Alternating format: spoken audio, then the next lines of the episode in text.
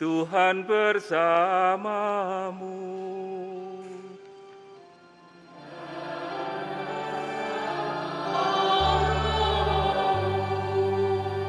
Inilah pewartaan Injil suci menurut Santo Matius.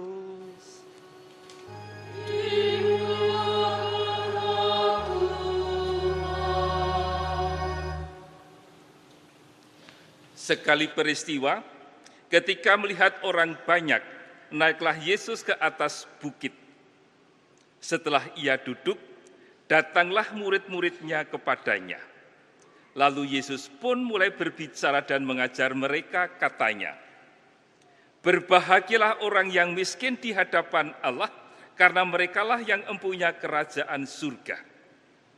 Berbahagialah orang yang berduka cita, karena mereka akan dihibur. Berbahagialah orang yang lemah lembut, karena mereka akan memiliki bumi. Berbahagialah orang yang lapar dan haus akan kebenaran, karena mereka akan dipuaskan. Berbahagialah orang yang murah hati, karena mereka akan beroleh kemurahan. Berbahagialah orang yang suci hatinya, karena mereka akan melihat Allah. Berbahagialah orang yang membawa damai, karena mereka akan disebut anak-anak Allah. Berbahagialah orang yang dianiaya demi kebenaran, karena merekalah yang punya kerajaan surga. Berbahagialah kamu jika karena aku kamu dicela dan dianiaya dan kepadamu difitnahkan segala yang jahat. Bersuka dan, dan bersuka cita dan bergembiralah sebab besarlah upahmu di surga. Demikianlah sabda Tuhan. Terpujilah Kristus. Saudara-saudara sekalian, kita mulai dengan kalimat pertama dari bacaan Injil hari ini sebagai awal permenungan kita. Sekali peristiwa, ketika melihat orang banyak, naiklah, naiklah Yesus ke atas bukit. Kalimat ini menjadi penting untuk permenungan kita bukan hanya pada hari ini, tetapi juga untuk minggu-minggu yang akan datang. Karena mau memperlihatkan bahwa ajaran Yesus yang kita dengarkan pada hari ini, sabda bahagia merupakan awal dari rangkaian ajaran-ajaran Yesus yang disampaikan di bukit yang kita kenal sebagai ajaran-ajaran dalam khotbah bukit. Ini hari ini yang kita dengarkan adalah awal dari rangkaian ajaran-ajaran Yesus dalam khotbah di bukit itu. Kalimat ini juga penting karena mengingatkan kita akan perjalanan umat Israel yang di suatu saat menerima hukum dari Allah Yahweh yang juga disampaikan di atas bukit, di atas gunung-gunung Sinai. Kitab ulangan bab 5 ayat 1 menulis demikian. Di gunung Sinai itu, Musa memanggil seluruh orang Israel untuk berkumpul dan berkata kepada mereka. Lalu Musa menyebut perintah-perintah Allah yang kemudian kita kenal sebagai sepuluh perintah Allah. Ini penting untuk Injil hari ini, penting untuk Matius yang kita bacakan, karena bagi Matius, Yesus adalah Musa baru. Maka kalau Musa di atas gunung Sinai menyampaikan hukum Taurat yang berasal dari Allah Yahweh untuk umat Israel, demikian pula untuk kita. Yesus menyampaikan khotbah di bukit. Kalau Musa menyampaikan sepuluh perintah Allah, Yesus menyampaikan sabda-sabda bahagia yang kita dengarkan pada hari ini.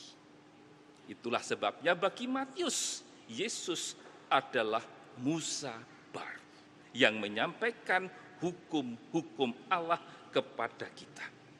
Saudara-saudara sekalian, sepuluh perintah Allah diberikan oleh Yahweh dengan perantaraan Nabi Musa disampaikan dalam perjalanan bangsa Israel dari penjajahan, dari pendasan di Mesir menuju ke tanah terjanji. Oleh karena itu bisa dimengerti kalau rumusan-rumusan dalam sepuluh perintah Allah berupa larangan-larangan. Jangan padamu ada Allah lain di hadapanku. Jangan membunuh. Jangan mencuri Jangan mengucapkan saksi mengucapkan dosa atas sesamamu dan lain-lain dan lain-lain. Suasana dan rumusannya berbeda dengan apa yang kita dengarkan pada hari ini yang disampaikan oleh Yesus. Berbahagialah orang yang miskin di hadapan Allah. Berbahagialah orang yang berduka cita. Berbahagialah orang yang lemah lembut dan seterusnya dan seterusnya. Para saudara sekalian, peraturan dan hukum disampaikan tentu ada tujuannya. Dengan maksud apakah peraturan-peraturan dan hukum itu disampaikan? Dan dalam rumusan-rumusan apa pula hukum dan peraturan itu ditulis? larangan-larangan yang terumus dalam sepuluh perintah Allah itu diperlukan karena bangsa Israel memang sedang berada di perjalanan. Berjumpa dengan bangsa-bangsa lain, berhadapan dengan budaya-budaya yang berbeda. Maka larangan-larangan itu diperlukan supaya untuk membantu mereka dalam membangun identitas mereka sebagai bangsa yang terpilih. Larangan-larangan diperlukan supaya tercipta nilai-nilai baru di dalam kelompok itu. Bagi bangsa Israel, apa pun dan bagaimanapun rumusan-rumusan hukum itu yang diberikan Yahweh kepada mereka membuat bangsa Israel itu bangga. Bangga akan hukum yang diberikan oleh Yahweh. Bangsa Israel adalah bangsa yang suka bangga bahwa mereka memiliki hukum. Karena justru dengan memiliki hukum itu bangsa Israel merasa sebagai bangsa yang memiliki keberadaban, memiliki budaya. Budaya yang tinggi. Maka dikatakan mereka bangga dengan mengatakan bangsa mana yang memiliki hukum seperti kita. Maka bangsa Israel bangga dengan hukum-hukum yang mereka miliki itu. Lebih dari rasa bangga bagi bangsa Israel. Hukum dan peraturan yang diberikan oleh Allah Yahweh itu merupakan jalan, merupakan cara untuk menjawab cinta Allah yang lebih dahulu telah memilih mereka mereka hanya bangsa kecil, tidak terhitung, tetapi mereka dipilih oleh Yahweh Allah sebagai bangsa milik Allah Yahweh sendiri. Maka mereka mencintai hukum itu karena lewat hukum itulah mereka mencoba untuk menjawab kepada Allah yang lebih dahulu mencintai mereka. Lalu pertanyaannya sekarang adalah untuk kita. Apa arti peraturan-peraturan hukum sabda bahagia yang diberikan oleh Yesus untuk kita? Kiranya itu pula lah yang mau dimaksudkan oleh Yesus lewat sabda-sabda bahagia yang kita dengarkan pada hari ini, yang juga akan dilengkapi tapi dengan ajaran-ajaran yang akan kita dengarkan pada hari-hari minggu yang akan datang.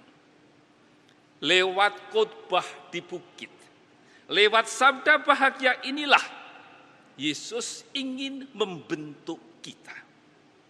Kita siapa? Di zaman kita ini, sudah sekalian, kita tidak bisa tidak berhadapan dengan budaya-budaya lain. Kita sebagai orang Katolik dan sebagai gereja selalu dihadapkan pada perbedaan. Budaya yang berbeda, cara berpikir yang berbeda, pandangan yang berbeda dengan pandangan-pandangan kita. Betul bahwa masing-masing orang setiap dari kita merindukan rasa bahagia, merindukan kebahagiaan, memperoleh kebahagiaan. Dan masih dalam khotbah bukit yang sama, Tuhan Yesus bersabda, Carilah dahulu kerajaan Allah dan kebenarannya, maka semuanya itu akan diberikan kepadamu. Sebab itu janganlah kamu khawatir akan hari besok karena hari besok mempunyai kesusahannya sendiri. Maka dengan ini para saudara sekalian, kebahagiaan itu merupakan sebuah hasil. Kebahagiaan itu adalah sebuah buah sewaktu kita menghidupi kerajaan Allah. Dan menghidupi kerajaan Allah itu berarti mengikuti cara hidup Yesus. Sabda-sabda bahagia yang baru saja kita dengar merupakan cerminan dari cara hidup Yesus. Oleh karena itu, sabda bahagia itu bukan peraturan, tetapi sebentuk cara hidup mengikuti Yesus. Orang mengatakan imitatio Christi meniru cara hidup Yesus. Sabda bahagia yang dibacakan pada hari ini merupakan kristalisasi, merupakan pemadatan dari cara hidup Yesus. Dan untuk kita orang Katolik, cara hidup Yesus itu adalah hukum kita.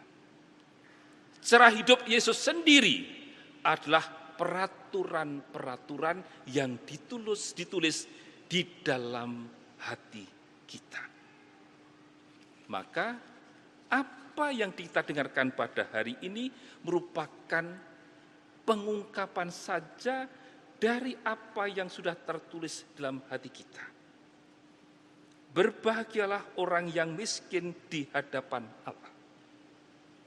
Berbahagialah orang yang berduka cita. Berbahagialah orang yang lemah lembut.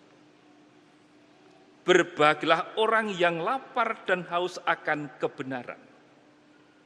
Berbahagialah orang yang murah hati. Berbahagialah orang yang suci hatinya. Berbahagialah orang yang membawa damai Berbahagialah orang yang dianiaya demi kebenaran. Berbahagialah kamu jika karena nama Yesus, karena aku, kamu dicela dan dianiaya. Berbahagialah kamu yang mengikuti cara hidup Yesus. Itulah para saudara sekalian ringkasan dari hukum-hukum Tuhan untuk kita Menghidupi sabda bahagia berarti mengikuti cara hidup Yesus. Itulah peraturan hidup kita yang sudah tertanam di dalam hati kita masing-masing. Dalam Eka sore ini kita mohon kepada Tuhan agar sabda bahagia itu sungguh-sungguh menjadi pegangan dan panduan hidup kita.